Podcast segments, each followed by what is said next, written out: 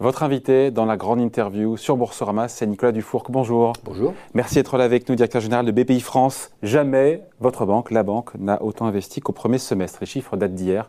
Vous les avez publiés 1,9 milliard d'euros d'investis dans nos entreprises. Le montant est historique. Comment, pour celles et ceux qui nous regardent, qui ne sont pas au, au fait des différences entre les fonds propres, les crédits, les aides, comment est-ce que concrètement on explique que cet argent, c'est beaucoup d'argent, quasiment 2 milliards, va irriguer nos entreprises? Pour les aider à embaucher, à se développer, à grandir ça, c'est les investissements en fonds propres. Et donc, ça veut dire que à chaque fois, vous avez eu euh, une équipe qui a instruit un dossier sur une start-up, sur une PME, sur une ETI. Qui est venu vous voir en disant j'ai besoin de fonds propres. Ou un grand groupe, oui. Pour euh, ouvrir une usine, une ligne de production, euh, aller à l'étranger. Absolument. Et donc euh, on instruit, on fait ce qu'on appelle une due diligence, euh, on fait une valorisation, euh, on regarde où va l'entreprise, on regarde comment on va l'aider à accélérer, on prend notre décision, on rentre au capital. Voilà. Et on l'a fait une fois par jour. Hein. C'est-à-dire qu'on a, on a maintenant une, machine telle que c'est notre société de gestion, ça s'appelle une société d'investissement, BPI France Investissement, qui a plusieurs centaines de personnes hein, qui sont capables d'instruire tous ces dossiers-là. Voilà, hein. Donc, donc énorme, énorme activité au premier semestre en effet. Euh, les fonds propres, c'est 1,9 milliard d'euros. Investissement en fonds propres, 1,9 milliard d'euros. Cette année, au total, je pense que dans le second semestre, on va faire à peu près pareil. Hein. donc on est, on est sur une trajectoire à 4. Combien d'entreprises en tout? Ça fait un ticket moyen combien? Je ne sais pas d'ailleurs si c'est un sens de faire une... Oui, non. Il y a les PME, ticket moyen 1,5 million d'euros. Hein. Il y a, euh, alors ensuite dans les startups, il y a l'amorçage, les séries B, séries C, et puis les, très grosses levées. Quoi. Bon, voilà, les grosses levées maintenant, c'est 30 millions, et euh, les, levées de capital risque, on va dire, hein, euh, donc série A, série B, c'est plutôt 3-4 millions. Ok. Les ETI après bah, Les ETI, nous, on est, on est très reconnus pour être des investisseurs de long terme, minoritaires, des familles dans les ETI françaises. Hein, un peu comme les fonds de pension canadiens. Voilà.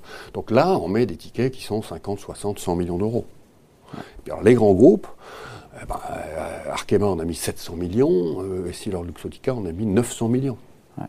Le délai d'instruction, évidemment, varie, j'imagine, en fonction de la taille, si c'est une ETI, une PME ou un, grand groupe.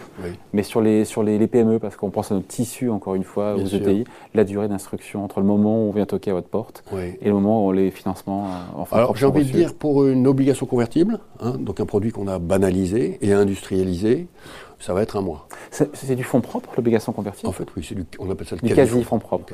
Pardon, on prend un peu de temps, c'est important comme il faut parce que. Euh, l'obligation convertible. Donc, si elle est convertie, vous êtes au capital et vous rentrez au conseil. Le jour. Bon, si vous ne convertissez pas, c'est autre chose. Donc, les, oblig les OC, on les appelle les obligations convertibles, un mois. Euh, un capital, donc un investissement capital, il faut deux mois. Voilà. Hein. Mais ce que je demande à mes équipes, je parle des PME là en particulier, mais également des startups, c'est que si c'est non, on le dise très vite qu'on ne fasse pas lanterner l'entrepreneur. Euh, voilà, c'est ça qui est très important. Et donc sur le suivi, après, à quoi va servir à l'emploi de cet argent, encore une fois? Vous savez parfaitement, que ce soit embauche, investissement, développement, vous savez parfaitement où vont les sous. Ah ben oui, puisqu'on est dans la gouvernance, bien sûr. On accompagne le dirigeant. En fait, vous savez, on est, on est un peu comme euh, un éditeur avec ses auteurs. On reçoit plein de manuscrits, on choisit les manuscrits, les meilleurs, et ensuite on accompagne les auteurs dans la durée, premier livre, deuxième livre, troisième livre, on les encourage. Et les meilleurs, c'est sur quels critères alors? Bah, c'est le talent d'entrepreneur, c'est-à-dire à la fois le fichier Excel dans la tête et, euh, et le grain de folie, les deux. C'est ce mélange-là, c'est ça la recette euh, gagnante. Il y a un biais sectoriel, la BPI a un biais sectoriel, BPI France Oui, on a un biais sectoriel. Assumé d'ailleurs. Hein. De facto assumé pour l'industrie. Ouais. Donc, c'est dans les services, combien vous voir Non, euh mais on est beaucoup dans les services, ah. bien sûr, bien sûr. Mais on est reconnu pour. Alors, on est connu également pour nos compétences dans le domaine du tourisme. Mmh et dans le domaine de la transition énergétique. Puisque la transition énergétique, cette fois-ci, non pas en fonds propres, on y est aussi, hein, mais en crédit, on a en crédit 25% de part de marché sur le financement des infrastructures de photovoltaïque et d'éolien en France. Hein. Et donc, dans les, euh, dans les fonds propres, là, vous êtes, euh, encore une fois, êtes rentré, quelles sont les, histoires, les dossiers où, où bah, vous, avez, donc vous êtes le plus fier, mais qui, qui, ont vraiment du potentiel, qui vont venir irriguer, encore une fois, le, le, territoire et rendre plus successful ces, entreprises ah, Il y en a tellement. non, comme ça, un ou deux qui vous vient à l'esprit. non, c'est pour donner du corps, encore une fois, au-delà des chiffres. Bon, tout prend du temps. Donc, ce qui est intéressant, c'est peut-être les boîtes dans lesquelles on a investi il y a 7, 8, 9 ans et qui, sont devenues. Euh, par exemple, Paprec. Vous prenez Paprec.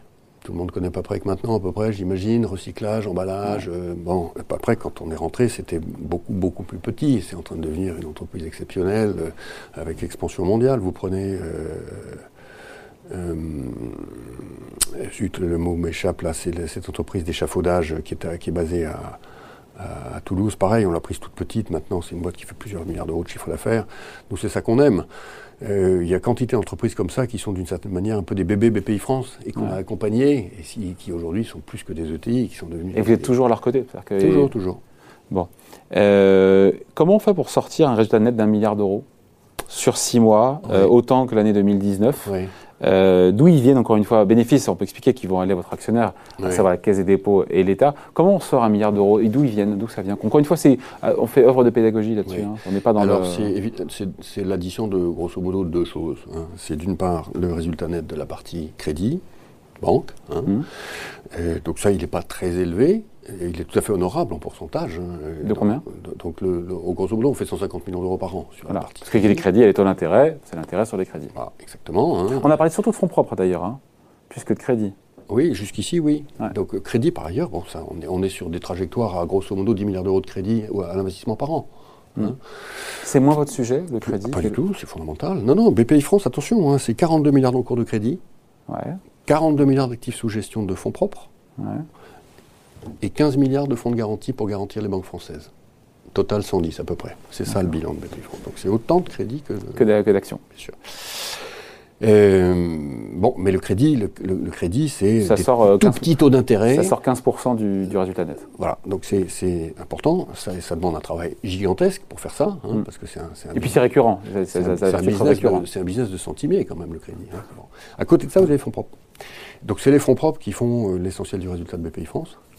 Et euh, ça se compose de quoi? D'abord, les dividendes qu'on reçoit, les intérêts des obligations converties.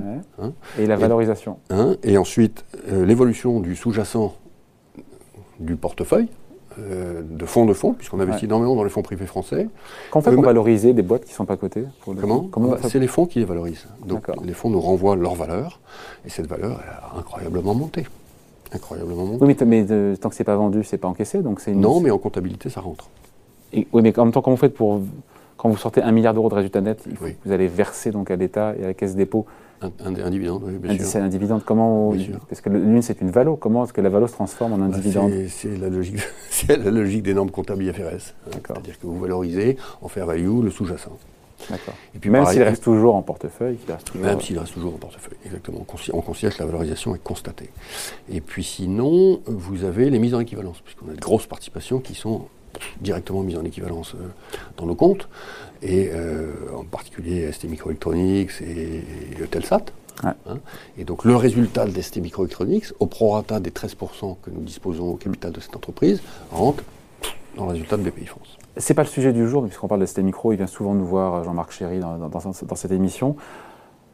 On a un leader, évidemment, franco-italien en Europe, mais quand on voit les montants investis par les Taïwanais, par... Euh, Enfin, on, se dit que la, bataille elle n'est pas un peu perdue d'avance quand même face non, quand on voit les, dans un rapport de 1 à 10 voire de 1 à 100 en termes de montant investi par les concurrents asiatiques il faut pas sur ces chips, sur ces euh, microprocesseurs. Je ne veux pas avoir des fétistes, hein, mais quand on voit encore une fois les, oui, oui, oui, non, ça peut impressionner. Maintenant, euh, c'est un secteur qui est un secteur euh, où on mélange beaucoup des choux et des carottes. Donc dans, dans le semi-conducteur, vous avez ce qu'on appelle des nœuds en nanomètres euh, qui sont très différents. D'ailleurs, on vous en montre là des, wafers. Donc les, C'était bien, c'est TSMC qui fait pour le coup un investissement qui est de, en dizaines de milliards. TSMC, euh, qui était entièrement en fait engendré par l'industrie du semi-conducteur américaine et par un acteur européen qui s'appelle NXP, qui ne voulait pas avoir d'usine. Donc ils ont totalement délégué à TSMC le soin de construire leurs usines. Mais il s'agit d'usines sur des nœuds, donc de technologie à 2 nanos. 2 nanos qui sont très importants pour la téléphonie mobile, fondamental pour la téléphonie, mais essentiellement pour la téléphonie mobile. Pas du tout pour l'industrie, pas du tout pour euh, Alors ST Micro est sur l'industrie, voilà, et sur la voiture, et pas et moins sur le téléphone? C'est ce qui m'a expliqué Jean-Marc. Exactement. Donc ST Micro a voulu un jour être sur la téléphonie mobile, c'était ST Ericsson. Ça a été un échec. Hein, ça a coûté pas mal d'argent d'ailleurs. Donc on est bon sur les niches quelque part, sur les micro microprocesseurs de niche. Pardon, c'est pas, péjoratif. Hein. C'est quand même des gros marchés. Hein, c'est quand même des gros marchés. Euh, donc c'est les nœuds qui sont 14, 18, 28 nanos et qui, et qui permettent de faire... euh, bah, de- de- de- alors, pardon, on sert quand même la téléphonie mobile. Hein, mais mais euh, sur un certain nombre des, des applicatifs qui sont sur votre téléphone, hein, euh, notamment tout ce qui est autour de la vision, de la caméra, etc. Ça, c'est du ST microélectronique, par exemple. hein. On, on- on fournit également beaucoup euh, SpaceX pour ses décodeurs. hein. On fournit énormément Tesla. Hein. Tous les composants de puissance de Tesla, c'est du ST microélectronique fa- fabriqué à Grenoble. Il Ouais. faut avoir ça en tête. Donc, c'est le, le- le Comment mental de ces gens, c'est un mental de vainqueur. Hein. C'est pas du tout un mental de, de- de gars qui sont en train de se dire TSMC est plus gros. Ils ne veulent pas faire du 2 nano. Que c'est pas du tout leur métier. C'est un autre monde. Mais dans leur monde, qui est le monde du 18 et du 28, ils sont, c'est des cadors. Bon. Un petit mot des. euh, parce que je disais qu'en 10 ans, BPI France a mobilisé un milliard d'euros pour financer les premiers pas des startups. Euh, on a vu, on l'a commenté ici la semaine dernière, cette accélération à la fois du nombre de licornes et aussi des montants qui sont enlevés. La semaine dernière, on a évoqué euh, Sorare, euh, c'est 680 millions de dollars de levée, du jamais vu. Miracle, on a vu Philippe Corot qui était venu aussi nous voir quelques jours avant euh, pour euh, Miracle, 555 milliards de dollars. Vous avez, vous, apporté la première pierre au tout début de ces histoires-là? Vous parlez des Ouais. bébés, des bébés euh, Ouais, BPI. ouais. Ah bah oui, bien sûr. Alors, lesquels sont les bébés BPI et, Ah euh, tous, et- tous ceux-là ont bénéficié des aides de BPI France. Vous ne trouverez pas une seule start-up qui n'a pas bénéficié des aides de BPI France au début. Enfin, c'est exceptionnellement, enfin, c'est rare, très très rare. Mm. Donc le principe, le principe, c'est, euh, on l'a redit d'ailleurs cette semaine avec Xavier Niel, on a fait un amphithéâtre avec 150 entrepreneurs. C'est, vous démarrez. euh, le plus difficile, c'est le premier pas, c'est cet acte de courage dans lequel vous vous dites que vous n'allez pas suivre le chemin que- qui était tout tracé par euh, vos parents, vos profs ou votre entourage. Vous allez devenir entrepreneur. Bon, ben, pour démarrer, au début, vous avez besoin d'un petit coup de pouce, euh, un peu, un peu de ce qu'on appelle le love money. Quoi. Mm. Bon, le love money, il y a du love money euh, de, de l'État. Ça s'appelle la première petite sub, la bourse French Tech, Mm. 30 000 euros de la BPI. Tout le monde a pris la bourse French Tech de la BPI pour commencer. 30 Puis 000 euros. 30 000 euros. Puis ensuite, les gens sont allés chercher euh, du, euh, de l'avance remboursable, un petit prêt à taux zéro, puis ensuite on leur a fait un prêt à amorçage, et puis ensuite euh, on a fait un prêt à l'innovation, on les a mis dans des incubateurs que nous avions financés, enfin tout ça, ça s'appelle... euh, Donc le succès de la French Tech et de ces licornes françaises aujourd'hui, c'est aussi votre succès? Vous y avez contribué en tout cas. Ah bah, je carrément même.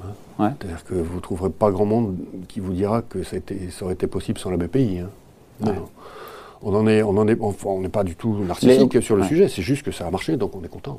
Ouais. Tous, enfin, encore une fois, tous. euh, on reçoit demain d'ailleurs euh, le patron d'OVH Cloud, Ouais. euh, d'OVH à Miracle en passant par. Doctolib, Mano Mano.